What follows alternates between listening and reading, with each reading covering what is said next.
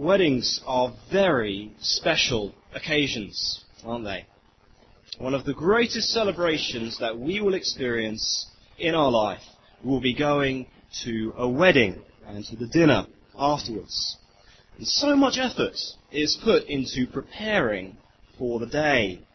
Church is booked, a photographer is hired, uh, invitations are sent out, dinner menus are decided, dresses and waistcoats are bought, a makeup artist is enlisted, and on the day flowers are arranged, the venue's decorated, even the bridal car is decorated, and the list just goes on and on. Loads of preparation goes into a wedding day to make it as special as possible for the couple to get married. Well, John has given us an account of a wedding in our passage this evening in chapter 2. And it is the most incredible wedding that has ever occurred. But what makes it incredible is not the elaborate preparations that have gone into it. It's not even the couple who are supposed to be at the center of the day. No, this wedding is set apart from any other in all of human history because we're told it is where Jesus reveals his glory. The Son of God not only attends this wedding, but he shows us something of himself. And this account helps us to understand just how incredible Jesus is and the incredible future that he has prepared for those who would receive him.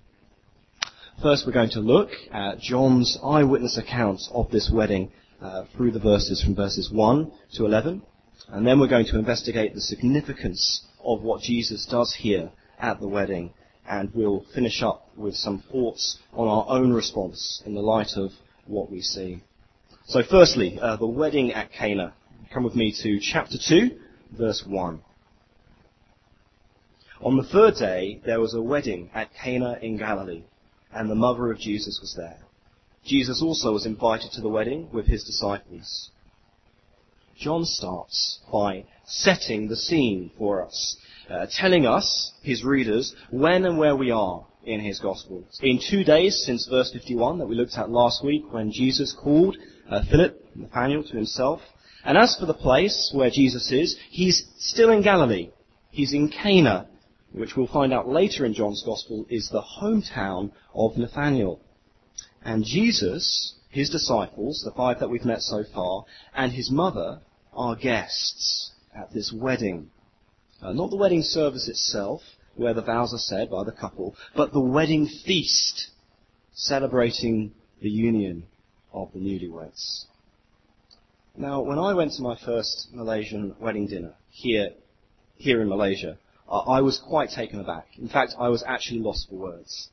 You see, back in the UK, uh, when, a, when a British guy like me thinks of a wedding dinner, we think of maybe a meal shared by 50 to 100 people, a local restaurant, three nice but fairly simple courses, uh, some speeches, and regrettably some dancing afterwards. But here, in Malaysia, some wedding dinners are, are just spectacular. It's not 50 to 100 guests that are invited, there are 50 to 100 tables ready for you. We're not talking about three courses of food, we're talking about an eight course Chinese dinner. PowerPoint shows, free flow drinks, live songs, gifts not just for the bride and the groom, but for the guests as well. You guys, you just take it to this whole other level. But even that doesn't compare with the kind of celebration that John is describing to us here. Because back in Jesus' day, these wedding feasts usually lasted an entire week. Imagine that. Malaysian wedding dinner, seven nights in a row. Well, that's the scene that John sets for us. Jesus, his disciples, and his mother enjoying what was probably a week long wedding feast. But there's a problem. Actually, I say it's a problem. It's, that's a bit of an understatement. It's a bit of a disaster, really. Come with me to verse 3. When the wine ran out, the mother of Jesus said to him, They have no wine. They have no wine. Now, these days, if the wine runs out at a Malaysian wedding dinner, it's not great. but it won't ruin the entire evening. But at a wedding feast in Jesus' day, it was a really, really serious issue. The bridegroom was ultimately responsible for providing for his guests throughout those whole seven days. It was his job to make sure there was enough food, enough drink, enough entertainment to last all that week, that whole week of celebration. Especially the wine. The wine was reserved for these kinds of celebrations and it was crucial in that culture. There's even evidence to suggest that if it were to run out, the parents of the bride could actually sue the bridegroom because of the embarrassment that it would cause their daughter and their family. So running out of wine was no joke. It could have led to a lawsuit. So the alarm bells are ringing, and Jesus' mother decides to act. Verse 3. Verse 4. Verse 3, sorry. When the, wine, when the wine ran out, the mother of Jesus said to him, They have no wine. And Jesus said to her, Woman, what does this have to do with me? My hour has not yet come. My hour has not yet come. It's quite a strange reply. I wonder if that's what you would have expected Jesus to say in that situation. Uh, the answer he gives to Mary, his mother, What has this got to do with me, woman? He's not being rude. A gyne, the Greek word which our ESV Bibles translates woman, is actually a, it's a respectful title, but it's one which is which puts a person at a distance as well. It's polite, but by using it, Jesus distances himself from his mother and the request that she's making. And his next statement helps us to understand why in verse 4. My hour has not yet come. My hour has not yet come. Mary was entirely wrapped up in this disaster at the wedding in Cana because the wine had run out. And she comes to Jesus as her son to request his assistance. But for those of us who have been coming for the past few weeks and working through John's Gospel together, we know that Jesus is no ordinary son. From the first verse of John's Gospel, we're shown that Jesus is no less than the living Word of God, the one who dwells eternally with the Father, the Word who both was God and who was with God from the beginning. He is the Word become flesh, God with us. Yes, for a time, as Mary's son, but as much, much more than just her son. Jesus, as God, come to us, made man, came to us with a mission. He came that we might have relationship with God again, despite our sin, despite the fact that each and every one of us have decided to reject Him as the Lord and Creator of our lives and are cut off from Him because of our sin against Him. And that mission, as we're going to see as we go throughout John's Gospel, turns on a particular hour. One that Jesus says here has not yet come. A horrific and wonderful day in which Jesus would work to reconcile us to God. That's the hour to which Jesus is referring in verse 4. And as he says, it has not yet come. Mary wanted Jesus to do something at this point purely to save the wedding. But Jesus, as we've seen, comes with a far greater purpose.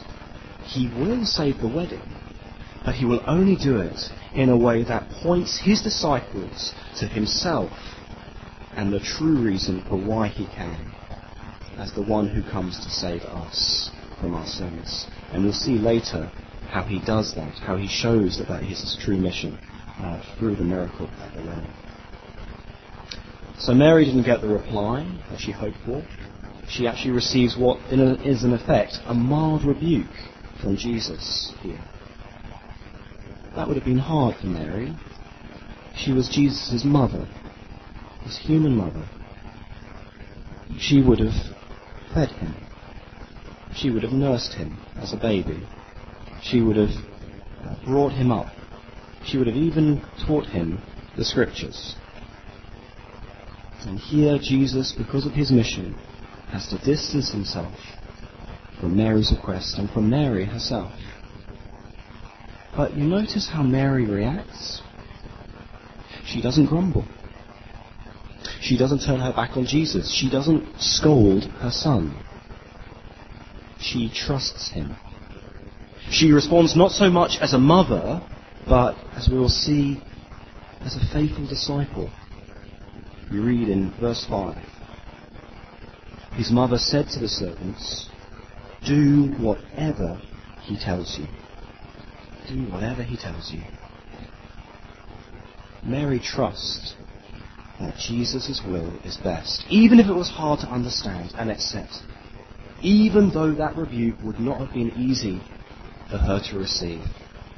I wonder how we might have responded if we had been in Mary's shoes at that wedding hearing those words from Jesus? What's our attitude to Him when we pray and we don't get the answer that we hope for in the midst of a difficult time? It probably won't be wine running out at a wedding dinner, but it could be that we've got a, a really hard time at work at the moment. We've got that boss that just just keeps on uh, getting at us, keeps us giving us a ridiculous amount of work to do, keeps on giving us a hard time, and we just want a break and we're praying into that situation. Or we're just overloaded with assignments. We just desperately want things to slow down. We're praying into that situation. Maybe it will get to the point where we, we face redundancy. We're wondering, how on earth am I going to provide for my family? We pray into that situation. Maybe on a more personal level, someone who we know who is very close to us falls ill, or we ourselves become gravely ill, and we're praying into these difficult situations. But we're not receiving the answer that we're hoping for. God's not answering our prayers in the way that we really want. How do we start to feel when that happens as Christians? Do we start to feel that God has failed us? That, that He's not looking out for my best interests? Friends, we need to model the faith that Mary shows in her own son, Jesus, here. She knew that Jesus knows best. He knows what we really need. He knows when we need it, especially in the hardest of times. When life is painful or puzzling, when we can't even work out what is going on. Friends, in those times it's right to pray, but it's also important to trust that God will work through them, and His perfect will is far better than our own. We must trust Jesus, as Mary did at this wedding. Jesus himself actually modeled this faithful obedience when he went to the cross. Before the cross, he prayed to his heavenly Father, look, if there's any way that I can be delivered from what I'm about to endure, please, please let it be so. How does he finish that prayer? Not my will, but yours be done. That faithful obedience in times of trial is what is to mark us as Christians. It is when we trust God, when things don't appear to be working out the way that we hoped, that we are shown to truly be God's people, submitting to His wisdom rather than relying on our own, even when it's painful. So the scene is set, the disaster is looming, it's on the horizon. And now that Jesus has made his intentions clear, John tells us he performs his first sign. Uh, one that will save the wedding, but more importantly will reveal Jesus and his mission. From me to verse 6. Now there were six stone water jars there for the Jewish rites of purification, each holding 20 or 30 gallons. And Jesus said to the servants, Fill the jars with water. And they filled them up to the brim. Uh, Jesus was at a Jewish wedding, of course, and it was common for a Jewish household to have these large stone water jars out the back. Uh, they held water that was used for ceremonial washing. Because before eating, the Jews would wash themselves, their hands, they would wash all of their crockery, all of their tableware, anything they were going to use uh, to prepare uh, for the feast. So, of course, at this point, those jars are empty. The feast has already begun. We're more than halfway through. And Jesus tells the servants, go and fill those jars up with water. And we're talking about a lot of water here. I did, I'm not so good at maths, but I did some calculations. I worked pretty hard on it. And we're told that each jar holds 20 to 30 gallons of water. Uh, roughly speaking, I think that's 100 to 150 gallons total capacity for all six jars. That means, when filled to the brim, uh, in today's terms, there will be enough water to fill our bathtubs five to six times over. Okay, so if you've got a bathtub at home, that'll give you an idea of how much water we're talking about. Okay, each jar, two bathtubs up to the brim. All right, lots of water. And Jesus tells the servants, draw some of it out and take it to the master of the feast. And that's exactly what they do. Told in verse 8, Jesus tells them, now draw some out, take it to the master of the feast. So they took it. The master of the feast is uh, the one who holds, I guess, what today we would call the MC, uh, the master of ceremony at a wedding dinner. He's in charge of logistics, uh, making sure that everybody got their food, their drink, and generally everybody was having a good time. He was there to host them. And yet, this MC wasn't aware that the wine had even run out.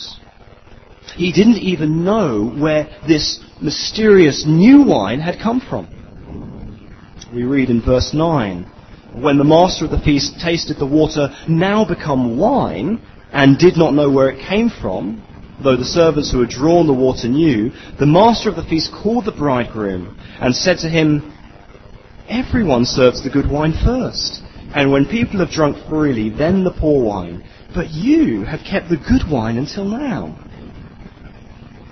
What's most amazing and surprising for the MC is just how good this new mysterious wine is tasting to him. This was the best vintage ever. It's so good that he calls the bridegroom over. You know, the one who was responsible for providing the wine in the first place, the one who had totally failed at his job because the wine had run out. The MC doesn't know that, and he's just amazed because he thinks the bridegroom has been ridiculously generous, saving the very best vintage of wine to this point in the feast, when traditionally they'd be bringing out much poorer wine because by that point people were losing their sense of taste. The wine that Jesus miraculously provides at this wedding is the very best, and he provides it in abundance. Those huge Jewish water jars are now full of this good, rich wine. So the bridegroom has been saved a horrific embarrassment. The celebrations can continue. And yet, of course, we know the significance of what Jesus has done in this miracle goes much, much deeper than that. Come with me to verse 11 as we look at the significance of what Jesus has done here. Verse 11. This, the first of his signs, Jesus did at Cana in Galilee and manifested his glory, and his disciples believed in him.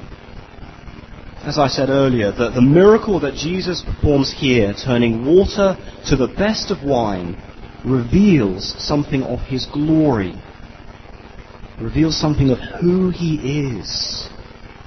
Now, how did it help the disciples to see who Jesus was more clearly? Well, we're going to look at this from a few different angles. Firstly, just look at what Jesus does here. Without even lifting a finger, he turns plain water into wine. The best wine. Now, there's only one other person who has that kind of power over creation.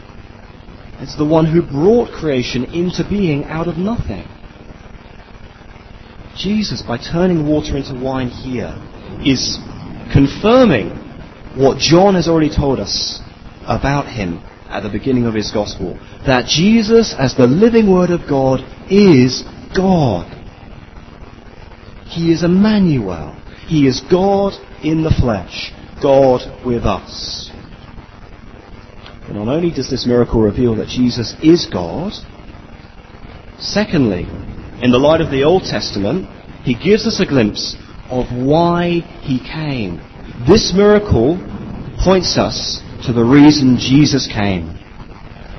And we see that in the abundant, rich wine that he provides. Now, the abundant, rich wine Jesus provides is a symbol of God keeping his promises to his people. Promises of comfort and restoration. As we read through the Old Testament, we see that the relationship between God and his people is far from perfect. Israel had stubborn, sinful hearts that constantly turned away from him. They constantly went astray. They would not honor God as their God. So God disciplined them for their unfaithfulness. They were ridiculed by foreign nations as a punishment for, from him. And ultimately, they were deported from the good land that he had given to them, his people, as part of his provision. It was an experience that made it clear to them that they were not right with him. They were not right with God. But in the midst of that punishment, God's prophets also gave a message of great hope. That one day God would work to save them despite their unfaithfulness and sin. He would usher in a new age when the punishment that he had laid on his people would be taken away forever. And one of the images that the prophets used to describe that great age of restoration for his people is given in the picture of wine. Rich, abundant wine. We saw that in our Old Testament reading in Isaiah 25. It's on the screens. Let me just read it. On this mountain, the Lord of hosts will make for all peoples a feast of rich food, a feast of well aged wine, of rich food full of marrow, of aged wine well refined. And he will swallow up on this mountain the covering that is cast over all peoples, the veil that is spread over all nations. He will swallow up death forever, and the Lord God will wipe away tears from all faces, and the reproach of his people he will take away from all the earth, for the Lord has spoken. It will be said on that day, Behold, this is our God. We have waited for him, that he might save us. This is the Lord. We have waited for him. Let us be glad and rejoice in his salvation. The abundance of good wine that Jesus provides at this wedding points to God fulfilling his promises of salvation to his people. This salvation described as a great feast in Isaiah of rich food, well-aged wine, where God's people would be with their God. He would wipe every tear from their eye. Death would be swallowed up forever. No more sadness, pain.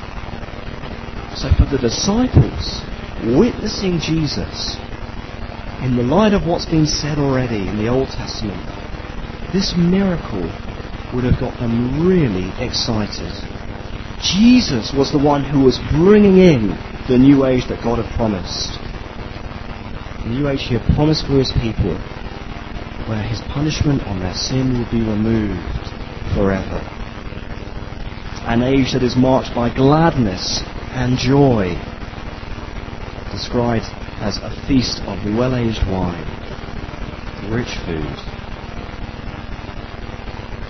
Friends, is that how we view the Christian faith? As a faith full of joy in the light of the new age that Jesus is bringing in? I don't mean a, a shallow happiness where we just go around all the time with big smile on our faces, but a deep joy in Christ that sustains us and enables us to rejoice whether we are going through good times or hard times. John shows us here that Jesus is the one who brings in the wine of celebration and feasting that God promised. Not in its fullness at this point, But Jesus is the one who brings in the good wine that points forward to that new creation that we can look forward to. He has made it possible for us to be a part of that new creation with his death on the cross, taking the punishment for our sins that we might be forgiven. So it doesn't mean that our Christian life will always be happy or easy. We will still wait for the time when we will experience God's blessings in every way as his people when Jesus returns.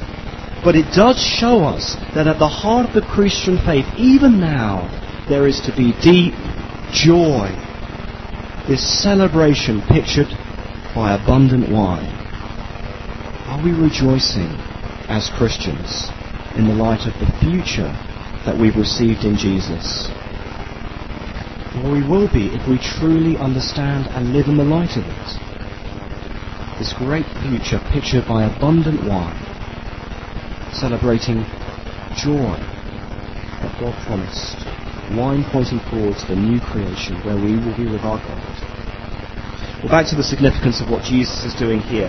And thirdly, there were those huge religious water jars, weren't there? Uh, the ones in which Jesus turned the water into wine. John made the point of telling us what they're normally used for. See it back in verse 6. Those six stone water jars there for the Jewish rites of purification. Purification. See, they were a constant reminder for God's people, these Jewish water jars, that they were impure. They were unclean because of their sin. They were unclean before God spiritually. So they would follow these customs to seek to purify themselves, only to get dirty again, only to have to wash themselves again. And Jesus uses these jars to show that his mission and his work would mean the removal of that old order of the customs of the law. The water in those religious jars is replaced with this great new wine that Jesus now provides at the wedding. Because God had promised through those same prophets, and those promises of restoration for his people, that it would involve him washing them from within, cleansing their hearts, so that they would be pure, so that they would be able to have a relationship with them which is unhindered by their sin.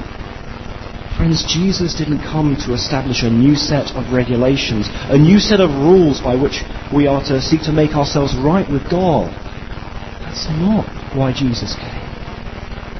He came to wash us clean, taking the penalty for our sins at the cross, that through faith in Him we might be made clean by His blood. Jesus came to give us relationship, not rules.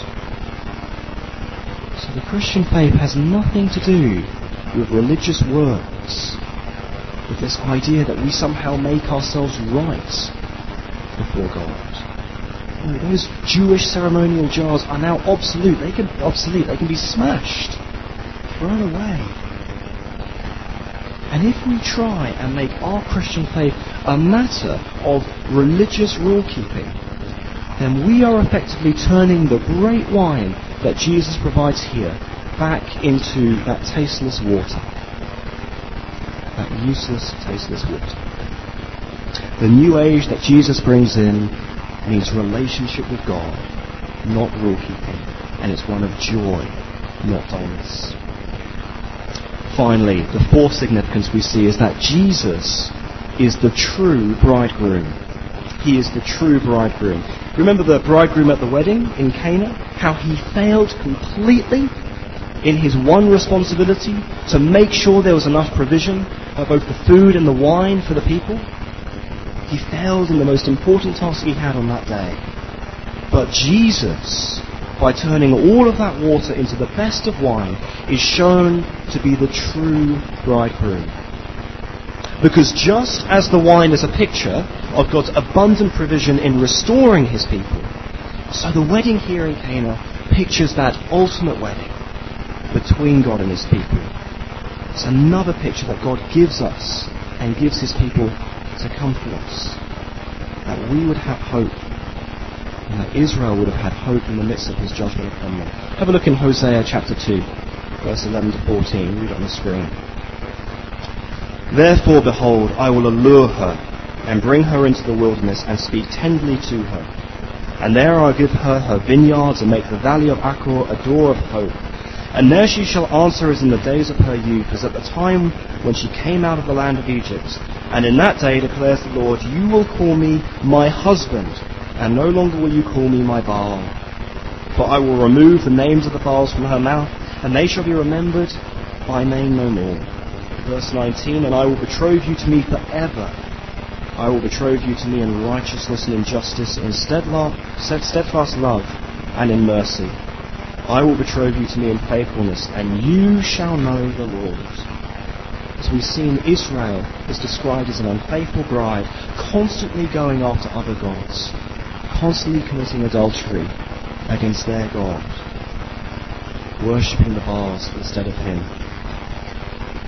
But God promises that one day He would woo them back to Himself. We get the same picture in Isaiah a bit later, describing the restoration of God's people. We read in Isaiah 62, You shall no more be termed forsaken. Your land shall no more be termed desolate, but you shall be called My delight is in him. Your land married. For the Lord delights in you, and your land shall be married. For as a young man marries a young woman, so shall your man, your sons marry you. And as the bridegroom rejoices over the bride, so shall your God rejoice over you. God speaks of how one day he will delight over his people as a bridegroom delights over his bride. And Jesus gives us a glimpse in this wedding and this miracle of how he fulfills that role as the true bridegroom. As God in person at this wedding, Jesus reveals something of what he would go to accomplish. In love, laying his life down for us as his people that we might be forgiven our unfaithfulness, washed clean through his death, prepared as a beautiful bride for him, our true bridegroom. So how does Jesus reveal his glory through this incredible miracle? Well, he shows that he is God, come to rescue his people, come to keep every one of those promises of restoration. He is the glorious bridegroom who provides the rich blessings of salvation that God had promised all those years ago. The disciples see something of that and they believe in him. Verse 11 again. This, the first of his signs, Jesus did at Cana in Galilee and manifested his glory, and his disciples believed in him. How did they respond? They put their faith in Jesus. They trusted that He was the one through whom they would receive the promises of new life with God. Seen in the abundant wine that Jesus provides, pointing forward to that great feast where he, they would be with Him for eternity. That brings us to our final point. Our response to the bridegroom. Our response to the bridegroom. John gives us this account that we might put our faith in Jesus. It's Jesus who enables us to enjoy everything God promised of the new age of His restoration, when He would count our sins against us no more and take us into His new creation. That's something we look forward to as Christians, as those who have put our trust in Christ. It is through Jesus that we can be part of that. It's not, John doesn't just give us these verses to learn about a wedding that happened in Cana. No, he gives them to us to invite us ourselves to taste the new wine of God's kingdom given by Jesus. How do we receive that invitation? Well, by trusting him as his disciples did here. And in the light of his death and resurrection, where he paid the full price for our sins on the cross, trusting that he has kept every one of God's promises, that it is through faith in him and the blood he shed for us that we are washed clean. We can be prepared for God as a beautiful bride, not because we're worthy of it, but because Jesus was, and he died on the cross in our place, the death that we deserved. It's only through faith in Him that we can be prepared for God. Those who reject Jesus now will not meet God as a loving husband on that final day. They will meet Him as their holy judge who will condemn them for their sin for eternity. What about those of us who have believed in Jesus, who have received Him for who He is, the true bridegroom that brings us this restoration that God had promised? Will live in the light of that greater restoration to come, of the wedding to which this wedding points, the wedding supper of the Lamb. Make sure that that day is moulding your attitudes to life right now, both in times when we have much and in times when we are in great need. In times when we have much, we need to guard our hearts about against becoming too attached to the riches that this world has to offer. So easy to do, isn't it?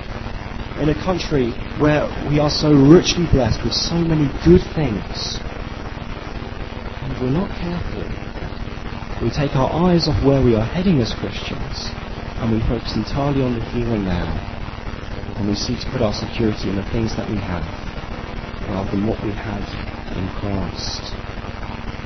We say, I've got to have that car. I've got to, I've got to have that house. I've got to have that job. I've got to have that holiday. I've got to have that latest OSIM massage chair. Just ask yourself, could you live without that? Just ask yourself, if they were, if all those things were taken away, if all your financial security disappeared, and the comfort that such financial security brings, could you still rejoice because Jesus is your Lord and because of what you have received in Him? Nothing wrong with enjoying the great blessings that God provides for us in this life, but don't become dependent on them. Don't treat them as idols that will choke your joy in Christ and what we have received in Him. And then, secondly, in times of need, on the flip side, when we are experiencing times of great pain and loss, those times we should take great comfort in the future that we've received from God through His Son. The great feast of God's blessing to which this wedding in Cana points to which that abundant wine, that rich feast points. The feast that we read of in Isaiah 25, where broken relationships, tears, sorrow, loss, that will all be a thing of the past. God will wipe away every tear from our eye, and the sufferings that we've endured in this life will not compare to the glory that we will experience there. For now, we look forward and we persevere with faith in Jesus until that great day dawns. That ultimate marriage between God and his people. The one that Jesus came to establish through his death on the cross for us. Well, later in his life, John was given a glimpse of that great future, of that great future glorious wedding between us and the Lord. And God graciously caused him to write down what he saw on that great day, on that great celebration as well. And I'm going to close with the words that John wrote concerning that day. In Revelation 19, verse 7. Why don't we flick forward to that passage? Revelation chapter 19. Let me read from verse 6. Then I heard what seemed to be the voice of a great multitude, like the roar of many waters and like the sound of mighty peals of thunder crying out, Hallelujah! For the Lord our God, the Almighty reigns. Let us rejoice and exult and give him the glory. For the marriage of the Lamb has come, and his bride has made herself ready. It was granted her to clothe herself with fine linen, bright and pure, for the fine linen is the righteous deeds of the saints. And the angel said to me, Write this. Blessed are those who are invited to the marriage supper of the Lamb. And he said to me, These are the true words of God. Let's pray together.